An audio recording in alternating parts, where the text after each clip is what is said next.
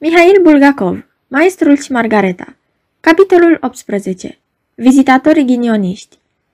În timp ce sârguinciosul contabil gonea cu un taxi ca să ajungă la costumul năzdrăvan care știa să scrie, din vagonul numărul 9 de clasa 1, cu locuri rezervate al trenului de Kiev, printre ceilalți călători coborâ un bărbat arătos cu o valijoară de fibră în mână.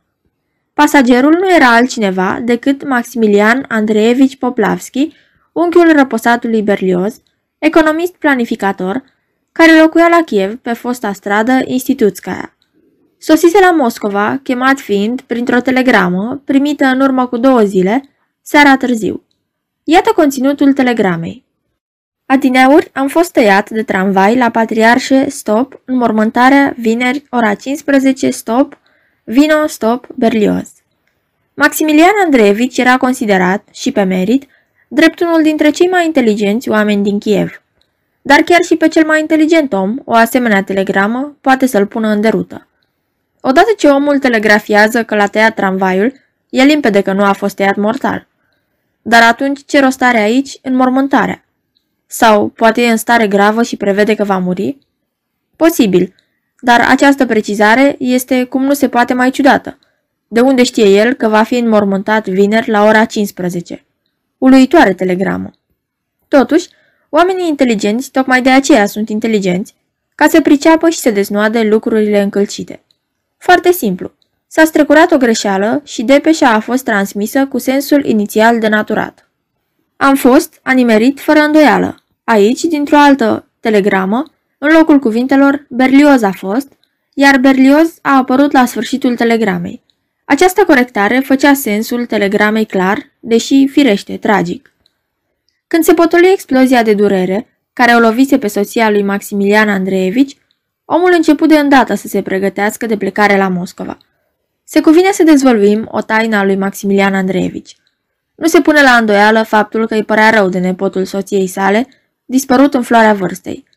Dar, firește, ca om practic ce era, își dădea seama că n-ar fi chiar atât de necesară prezența lui la mormântare. Totuși, Maximilian Andreevici era foarte grăbit să plece la Moscova. De ce? Dintr-un singur motiv. Locuința. O locuință la Moscova nu e de lepădat. Din cine știe ce cauze, Chievul nu-i plăcea lui Maximilian Andreevici și gândul mutării la Moscova îl rodea atât de mult în ultima vreme, încât începuse chiar să sufere de insomnie. Îl lăsau rece revărsările de primăvară ale Niprului, când, inundând ostroavele dinspre malul mai scund al fluviului, apa se contopea cu orizontul. Nu-i mângâia ochiul nici priveliștea, uluitor de frumoasă, care se deschidea de la statuia cneazului Vladimir. Nu-i creștea câtuși de puțin inima, când primăvara, pe cărăruile pietruite ale colinei Vladimir, prindeau să joace petele de soare. Nu-i trebuia nimic din toate acestea. Dorea un singur lucru, să se mute la Moscova. Anunțurile date la ziare pentru un schimb de locuință o oferea pe a lui de pe strada Institutskaya din Kiev contra unui spațiu mai redus la Moscova, nu dăduseră niciun rezultat. Nu găsea amatori și, dacă are ori pica vreunul, propunerile nu erau tocmai onorabile.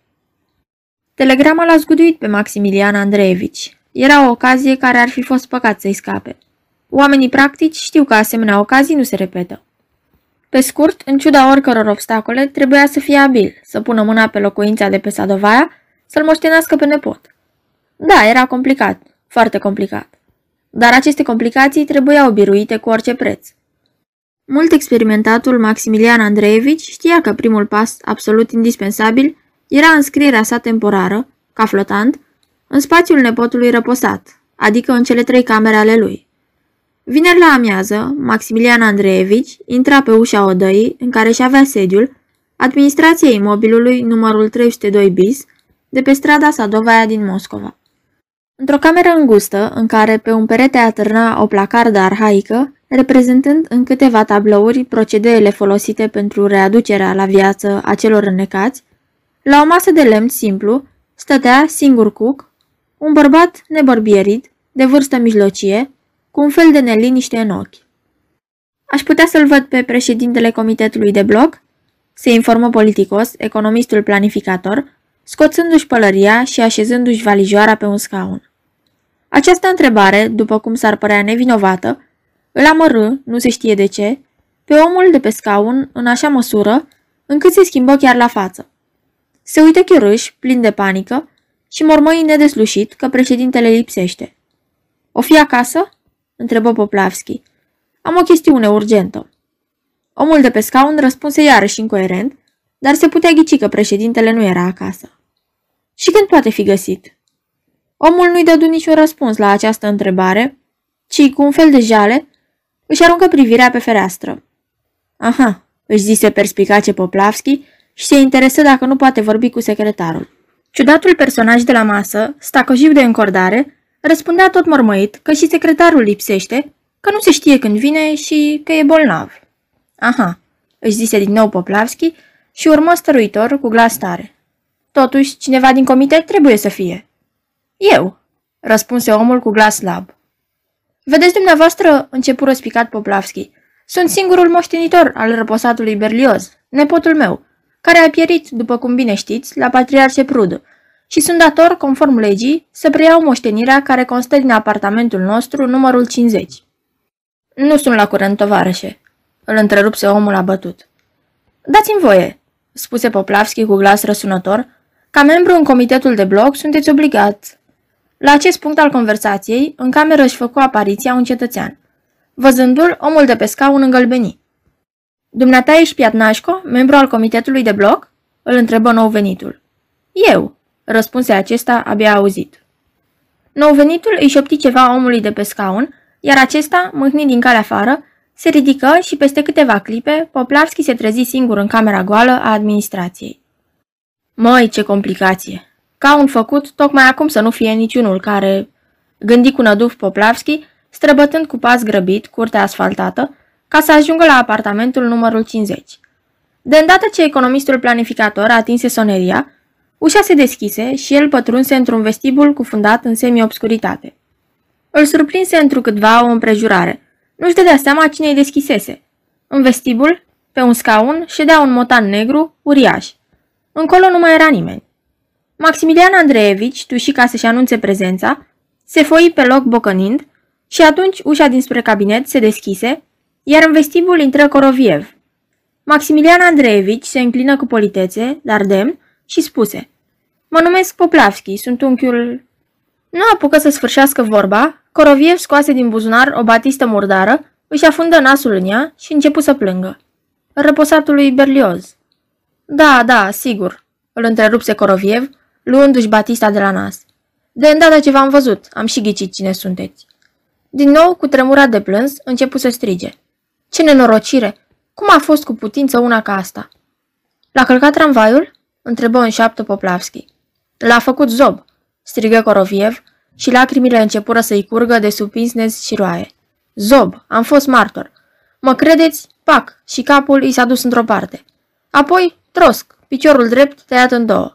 Trosc, și cel stâng tăiat în două. Iată unde te aduc tramvaiele.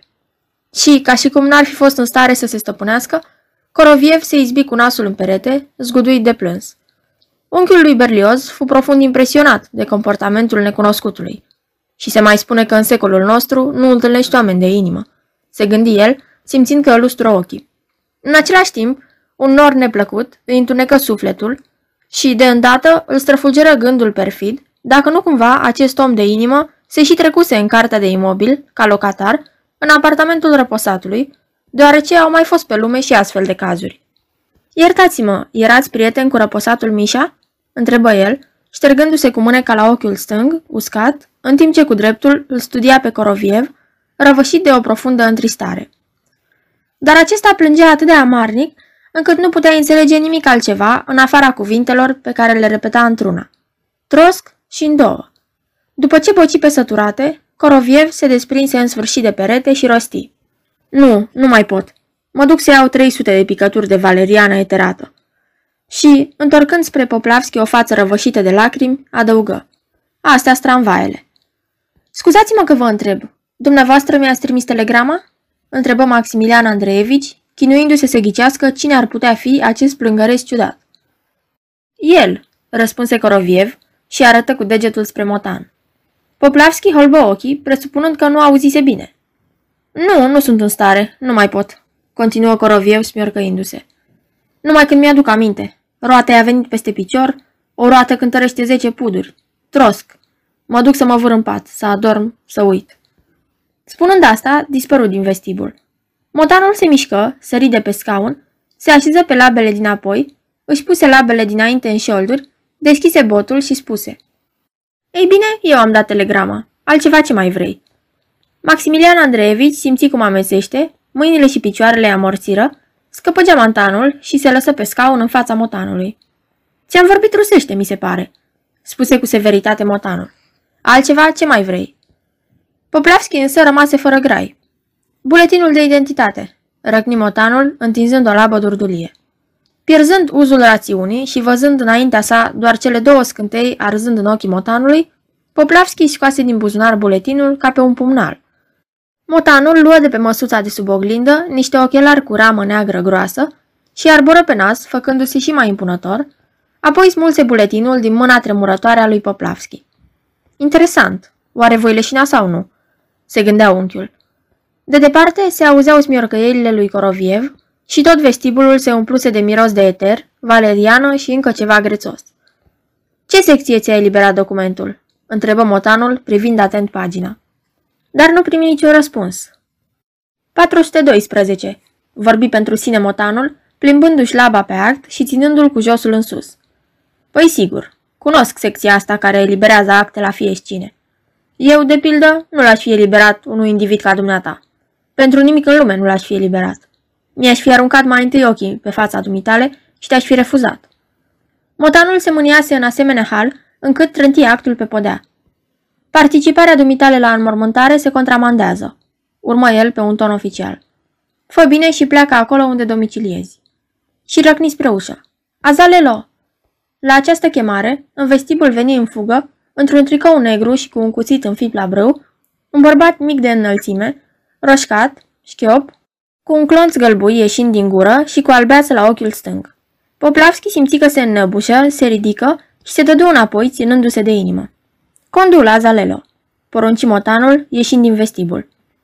Poplavski, spuse încet și fonfăit bărbatul care intrase, nădăjduiesc că totul e limpede? Poplavski dădu afirmativ din cap.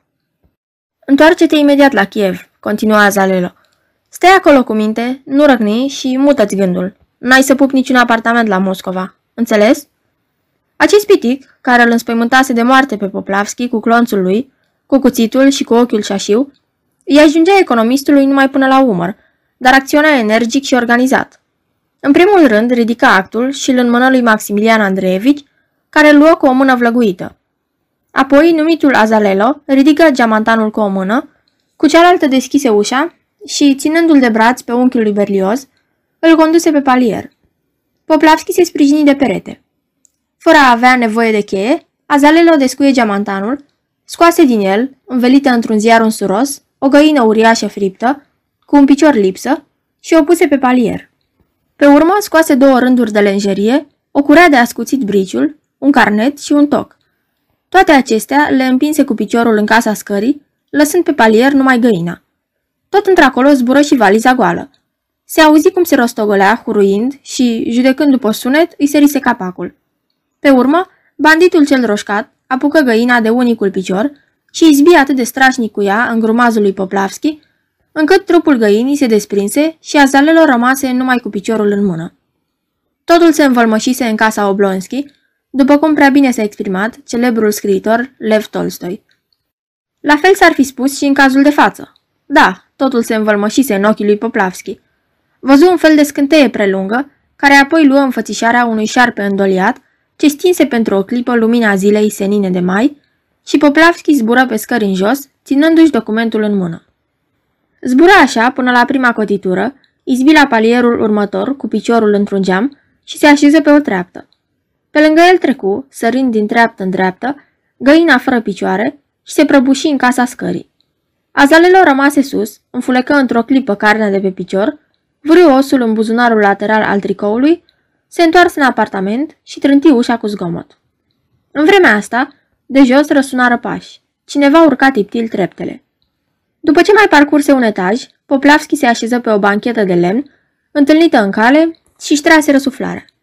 urca un omuleț în vârstă, pirpiriu, cu o față neobișnuit de tristă, într-un costum din alpaca, de modă veche, cu o pălărie de pai, tare, cu panglică verde.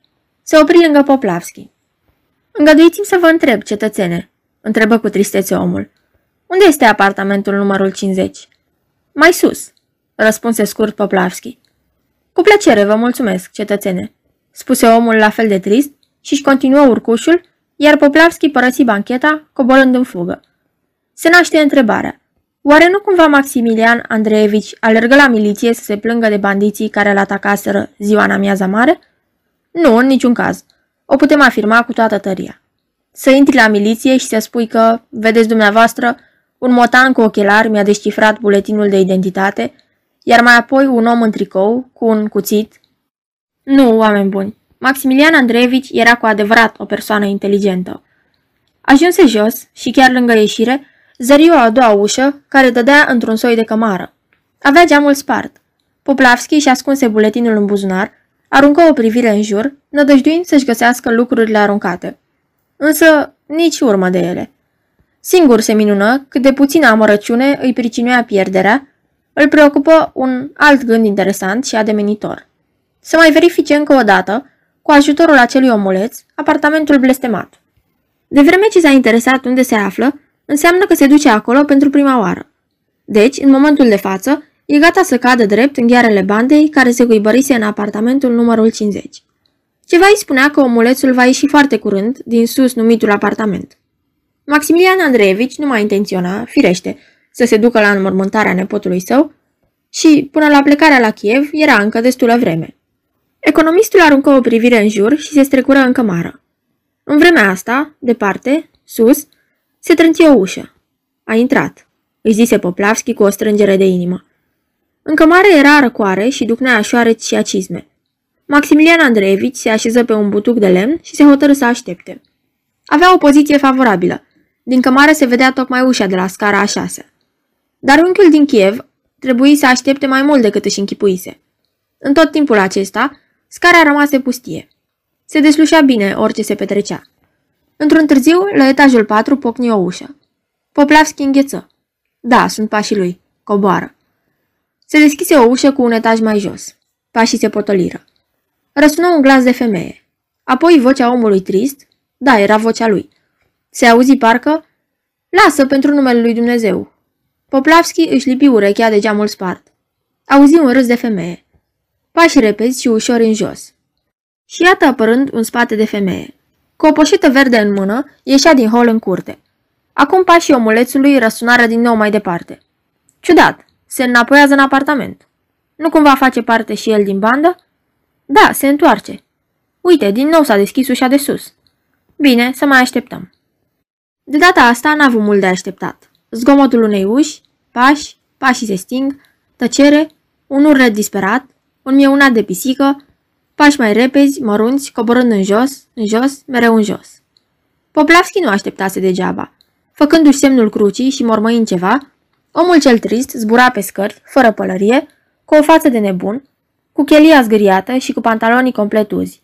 Începu să tragă de clanța ușii de la ieșire, speriat cum era, nedându-și seama dacă se deschide în afară sau înăuntru, apoi îi veni de hac și zbură în curte spre soare. Verificarea apartamentului fusese efectuată. Fără să se mai gândească la nepotul răposat, ori la apartament, cu tremurat de gândul primejdiei la care se expusese, Maximilian Andreevici, șoptind într-una trei cuvinte, totul limpede, totul limpede, ieși fuga din imobil. Peste câteva minute, troleibuzul îl ducea pe economistul planificator spre gara Kiev. Câte vreme economistul stătuse ascuns în cămară, omulețului Pirpiriu îi se întâmplase o istorie dintre cele mai neplăcute. Era bufetier la teatrul de varietăți, se numea Andrei Fochici Sokov. În timp ce la teatru avusese loc ancheta, Andrei Fochici se ținuse la o parte de evenimente. De remarcat e numai faptul că devenise mai trist decât era de obicei și pe deasupra că se informase la curierul Karpov, unde trăsese magul sosit din străinătate. Așadar, după ce se despărți de economist pe palier, bufetierul ajunse la etajul 4 și sună la apartamentul 50. I se deschise de îndată, dar bufetierul tresări, se trase înapoi și mai zăbovi în prag. Era de înțeles. îi deschisese o jună care n-avea nimic altceva pe ea decât un șorsuleț cochet de dantelă și o bonetă albă pe cap. În picioare, cei drept, purta niște pantofi aurii. Avea un trup desăvârșit și singurul cusur al ei putea fi considerat doar cicatricea stacojie de la gât. Intrați odată, de vreme ce ați sunat, spuse Juna pironindu-l pe bufetier cu niște ochi verzi și desfrânați. Andrei Fochi cioftă, clipi și, scoțându-și pălăria, păși în vestibul. Tocmai atunci, în vestibul sună telefonul. Punându-și un picior pe scaun, impudica subretă ridică receptorul și spuse Alo? Bufetierul nu știa unde să-și ascundă ochii, se foia de pe un picior pe altul, gândind Halal subretă mai are și străinul ăsta. Tiu, ce spurcăciune! Și, ca să nu se spurce, privi în lături cam cruciși. Întreaga încăpere, spațioasă și semi-obscură, era împânzită cu fel de fel de lucruri neobișnuite. Astfel, pe speteaza unui scaun era aruncată o mantie îndoliată, căptușită cu un material purpuriu, pe măsuța de la oglindă zăcea o sabie lungă cu mâneri de aur scânteitor. Alte trei săbii cu mânere de argint stăteau rezemate într-un colț, tot așa de firesc, ca niște umbrele sau bastoane. Iar pe coarnele de cerb, din perete, atârnau berete cu pene de vultur. Da, spuse subreta la telefon. Cum? Baronul Meigel? Vă ascult. Da, domnul artist este acasă astăzi. Da, va fi bucuros să vă vadă. Da, are oaspeți. Frac sau haine negre? Cum? Pe la ora 12 noaptea. Terminând convorbirea, puse receptorul la loc și se adresă bufetierului. Ce doriți? Trebuie să-l văd negreșit pe cetățeanul artist. Cum? Chiar pe dânsul în persoană? Pe dânsul, răspunse trist bufetierul.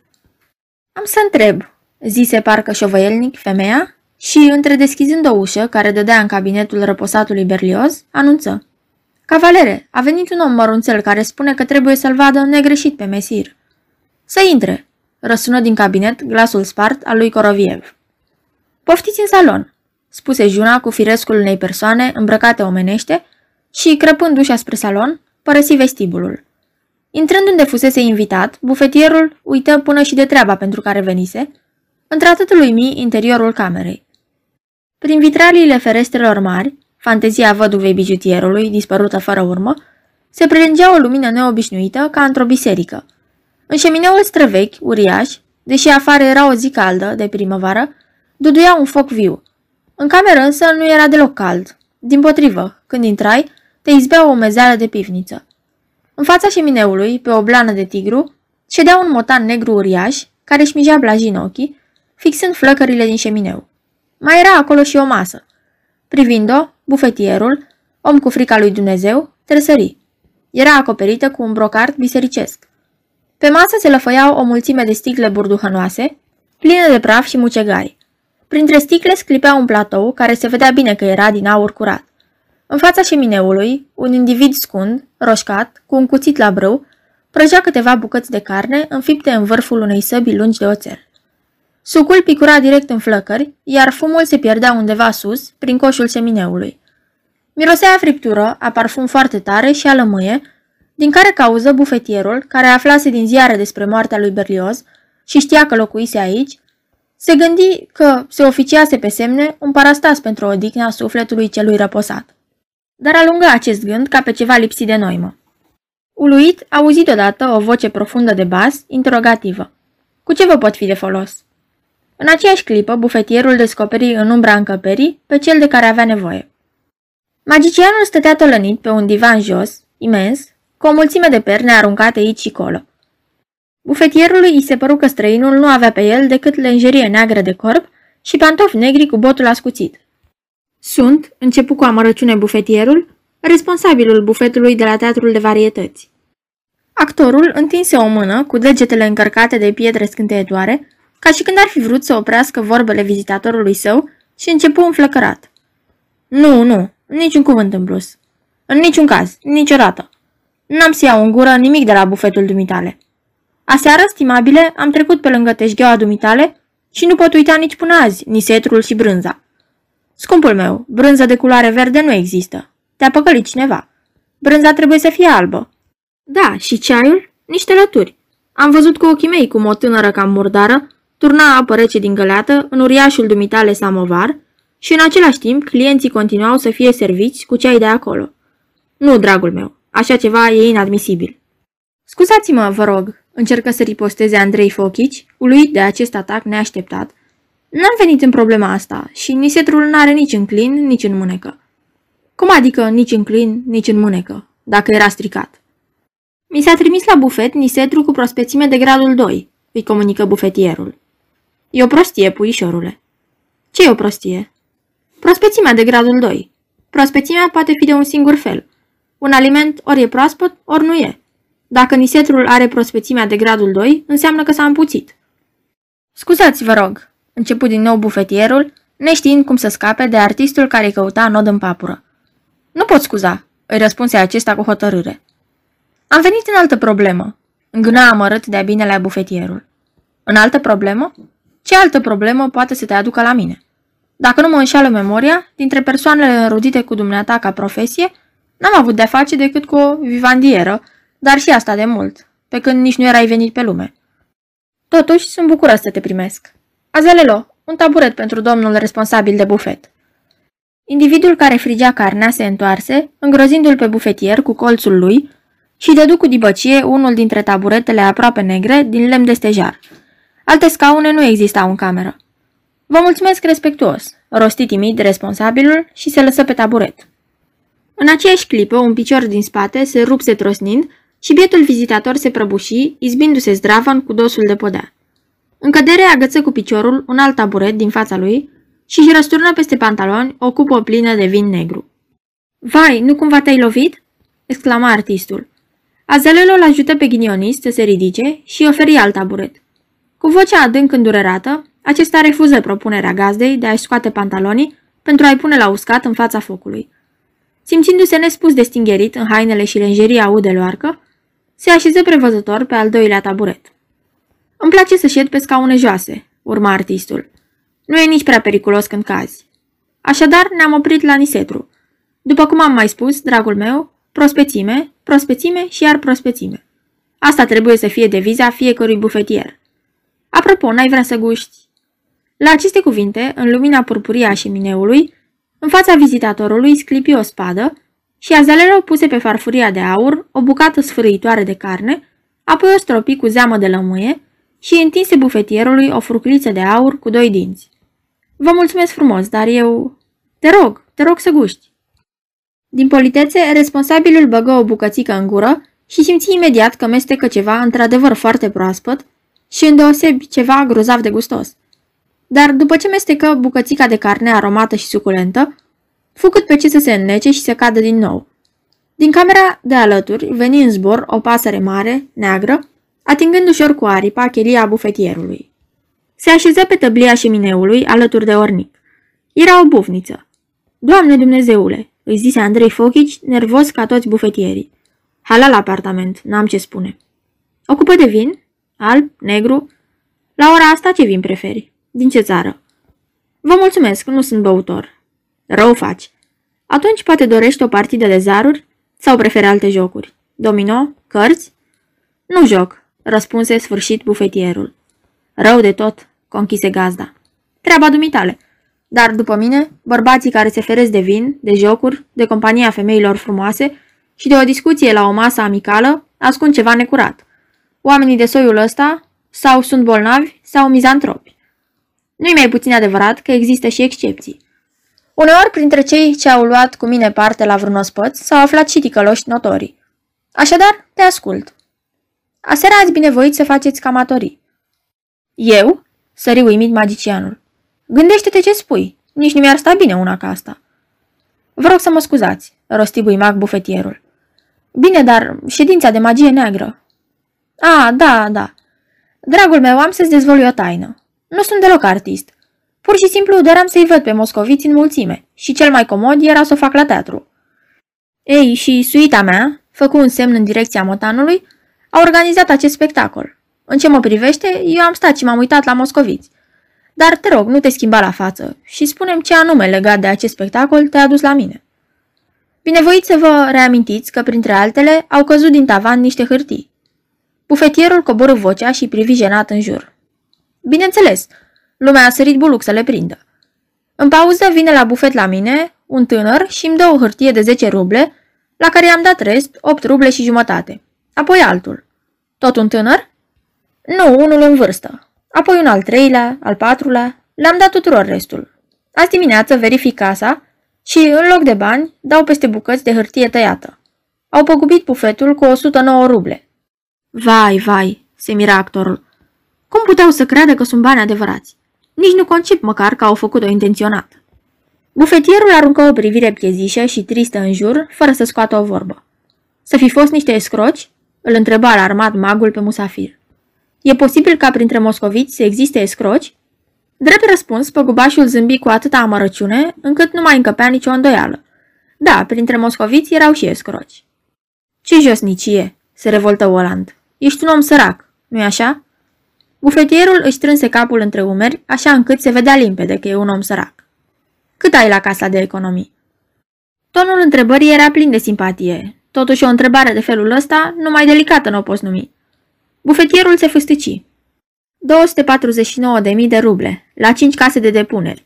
Dădu replica din camera vecină o voce spartă. Iar acasă, sub dușumea, încă 200 de monede de aur, a câte 10 ruble. Bufetierul rămase parcă lipit de taburet. Ei, la urma urmei, nu e cine știe ce sumă, îi spuse îngăduitorul ăla în musafirului. Deși nici de banii ăștia nu ai nevoie. Când ai să mori? De data asta, bufetierul se revoltă. Nimeni nu poate ști și pe nimeni nu privește. Ți-ai găsit, nimeni nu poate ști. Se auzi aceeași voce mizerabilă din cabinet. Ce să spun? Binomul lui Newton, nu alta. Va muri peste 9 luni, în februarie viitor, de cancer la ficat, la clinica universitară numărul 9 din Moscova, salonul 4. Fața condamnatului se făcu galbenă ca ceara. 9 luni, calculă îngânduratul Oland. 249 de mii. Una peste alta revine la 27 de mii pe lună. Cam puțin, dar dacă duci o viață modestă, ajunge, unde mai pui și monedele de aur. De monedele de aur nu se va atinge, se băgă pe fir aceeași voce, care îngheță inima bufetierului. După moartea lui Andrei Fochici, casa va fi imediat demolată, iar monedele găsite sub podea vor fi expediate la banca de stat. Nici nu te-ai sfătui să te internezi la clinică, continuă artistul. Ce sens are să mori într-un salon, în gemetele și horcăielile unor bolnavi condamnați la moarte? N-ar fi mai bine să faci un chef grozav cu aceste 27 de mii și apoi să iei o travă, să te muți pe lumea cealaltă în sunetul strunelor, înconjurat de femei frumoase, amețite de vin și de prieteni, oameni de viață? Viitorul răposat ședea nemișcat. Îmbătrânise din calea afară în câteva clipe. Cearcănele vineții îi umbreau ochii, obrajii se scofâlciseră, falca i-a târna. Dar ne-am cam lăsat pradă visării, exclama anfitrionul. Să trecem la lucruri concrete. Arată-mi, te rog, bucățile dumitale de hârtie. Tulburat, bufetierul scoase din buzunar pachetul, îl desfăcu și încremeni. În pachet erau bagnote adevărate de câte 10 ruble. Dragul meu, ești într-adevăr bolnav, spuse Oland strângând din numeri. Bufetierul, cu un zâmbet dement, se ridică de pe taburet. Uh, bulbui el, dar dacă ele din nou vor... aia... Hmm, căzu pe gânduri artistul. Atunci se treci din nou pe la noi. Mai poftește, sunt bucuros de cunoștință. Din cabinet țâșni Coroviev și, repezindu-se la bufetier, îi își șfăcă mâna și începu să-i o scuture, rugându-l să transmită tuturor, dar absolut tuturor, complimente. Ne ucidea binele, Andrei Foghici o luă din loc spre antreu.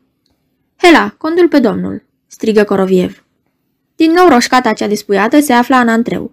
Bufetierul se strecură pe ușă, piuind. La revedere! Și se îndreptă cu pas de ombeat. Coborând scara, se opri, se așeză pe o treaptă, scoase pachetul și îl verifică. Banii erau la locul lor. Tocmai atunci, dintr-un apartament de pe același palier, ieși o femeie cu o geantă verde.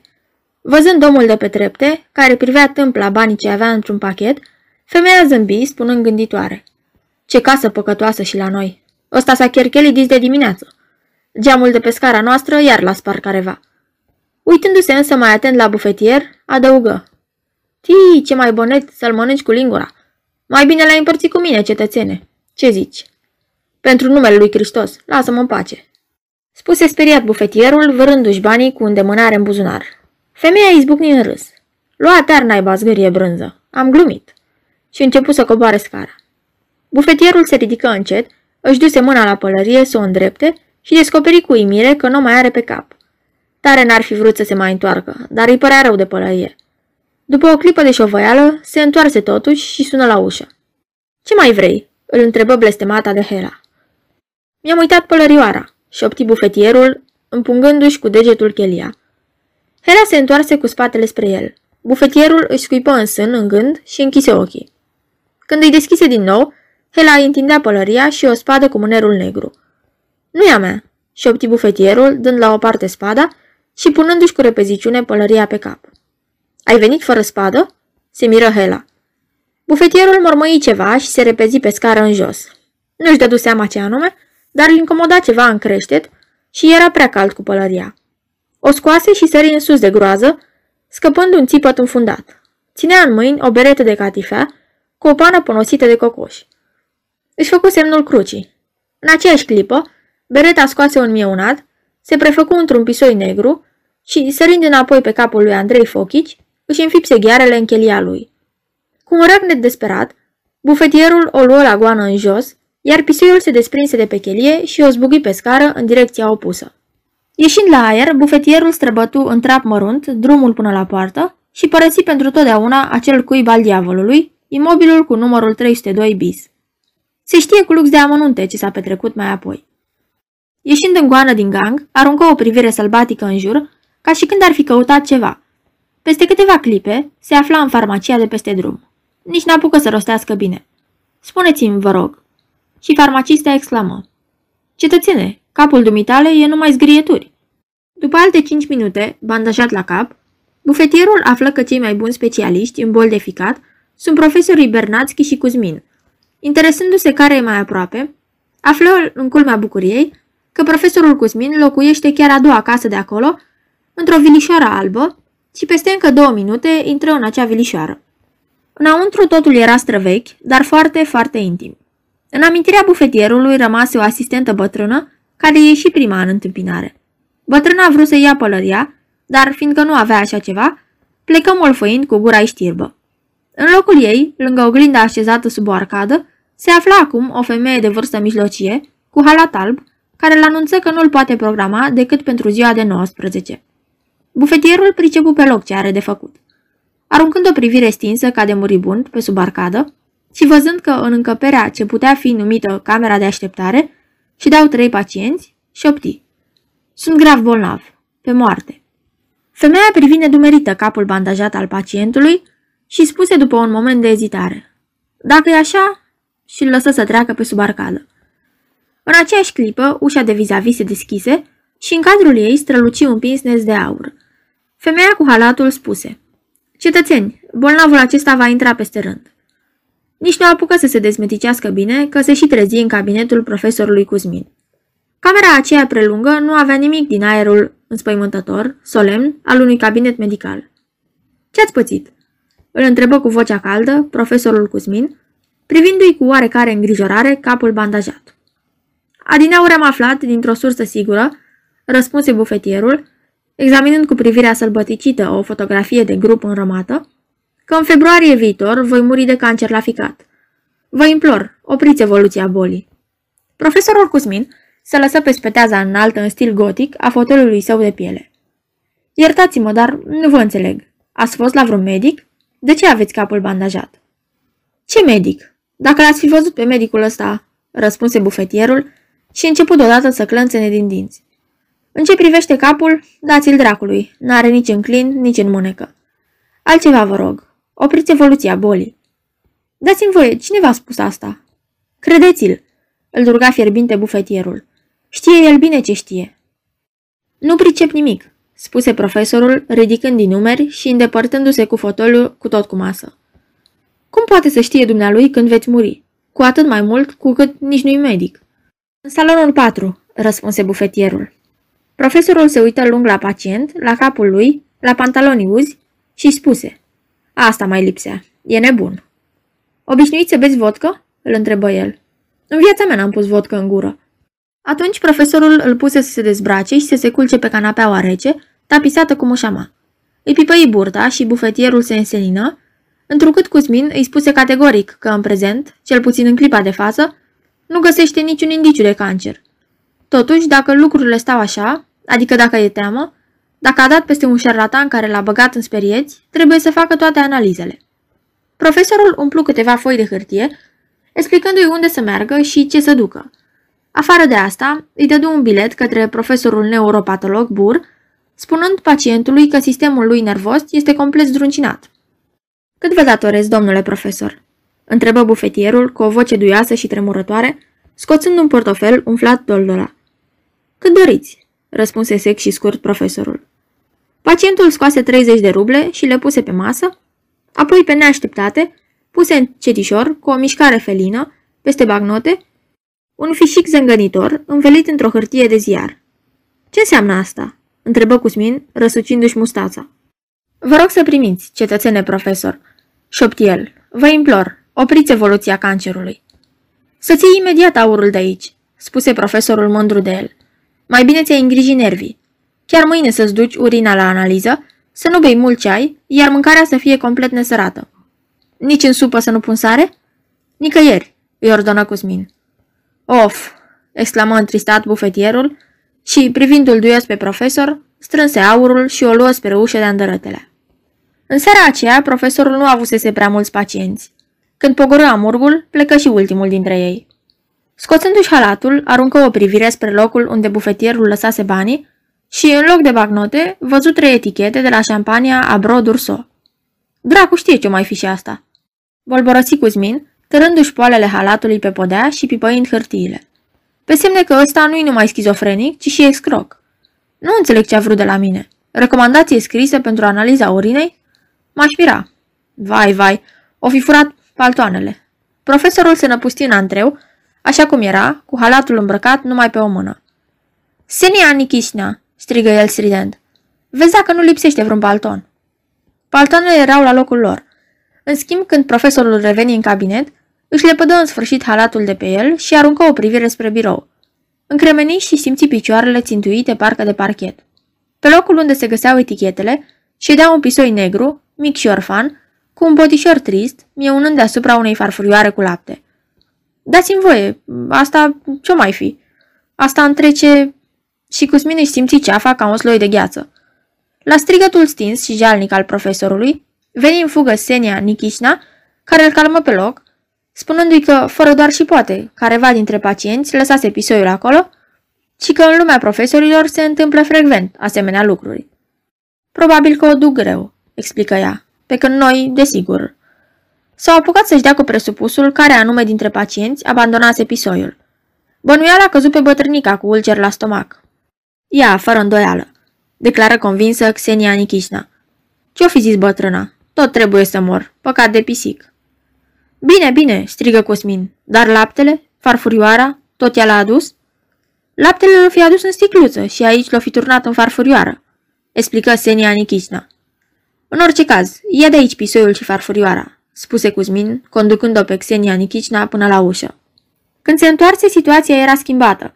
Atârnându-și halatul în cui, profesorul auzi de afară hohote de râs. Privind pe fereastră, rămase năuc. Prin curte fugea spre căsuța de vis-a-vis o doamnă îmbrăcată numai în cămașă.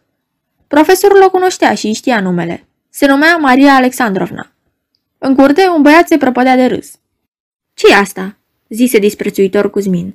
Imediat, în camera de alături, ocupată de fica profesorului, patefonul început să cânte foxtrotul Haleluia și, în aceeași clipă, profesorul auzi în spatele său un ciripit de vrabie. Se întoarse și văzu un vrăbioi mare săltând pe birou. Hm, trebuie să-mi păstrez calmul, își propuse profesorul. O fi intrat când m-am îndepărtat de fereastră. Totul e în ordine. Hotărâ el, simțind din potrivă că totul e într-o dezordine cumplită. Și asta fără îndoială, mai ales din cauza acestui vrăbioi. Privindu-l mai atent, profesorul se convinse din capul locului că vrăbioiul nu e unul obișnuit. Parșivul se lăsa pe piciorul stâng, dansa foxtrot în sunetele patefonului, ca un om beat lângă teșghea și se obrăsnicea în fel și chip, privindu-l cu impertinență pe profesor. Mâna profesorului se lăsă pe telefon. Se pregătea să-l întrebe pe colegul său de promoție, Bur, ce semnificație poate avea apariția unui vrăbioi din ăsta când ai 60 de ani și pe deasupra mai suferi și de amețeli. Între timp, vrăbioiul se așeză pe călimara primită cadou de către profesor, se găinețe pe ea, nu glumesc deloc, se avântă în sus, rămase atârnat în aer, apoi, luându-și elan, se repezi cu ciocul său dur, ca oțelul, în geamul fotografiei, cu promoția de absolvenți a anului 1894, îl făcut sândări și, numai după aceea, își luă zborul pe fereastră. Profesorul se răzgândi și, în loc să-i telefoneze colegului său bur, telefonă la serviciul lipitori, spunându-și numele și titlul și rugând să-i se trimită neîntârziat acasă niște lipitori. Puse receptorul la loc și, întorcându-se cu fața spre birou, scoase un urlet. La birou ședea, cu boneta pe cap, o infirmieră, ținând în mână o geantă pe care scria lipitori. Profesorul porni să urle și mai sălbatic. Femeia avea o gură de bărbat, căscată și strâmbă, care ajungea până la urechi, un clonț enorm și ochi de moartă. Bănuții am să-i strâng eu, spuse cu o voce de bas infirmiera. N-au de ce să zacă aici. Aduna cu ghearele ei de pasăre, etichetele și se topi în văzduh. Două ore mai târziu, profesorul Cusmin ședea în dormitorul său, lungit pe pat. La tâmple, după urechi și la gât, îi atârnau lipitori. La picioarele lui, pe plapuma de mătase, stătea profesorul Bur, un bărbat cu mustața căruntă. Îl privea compătimitor pe Cusmin și încerca să-l consoleze, spunându-i că peripețiile lui erau o nimica toată. De afară, noaptea se uita pe fereastră. Ce întâmplări năstrușnice s-or mai fi petrecut în noaptea aceea la Moscova, nu știm. Și, desigur, nici nu vom căuta să aflăm. Cu atât mai mult, cu cât a sosit timpul, să trecem la partea a doua a acestei istorisiri adevărate. Vino cu mine, cititorule!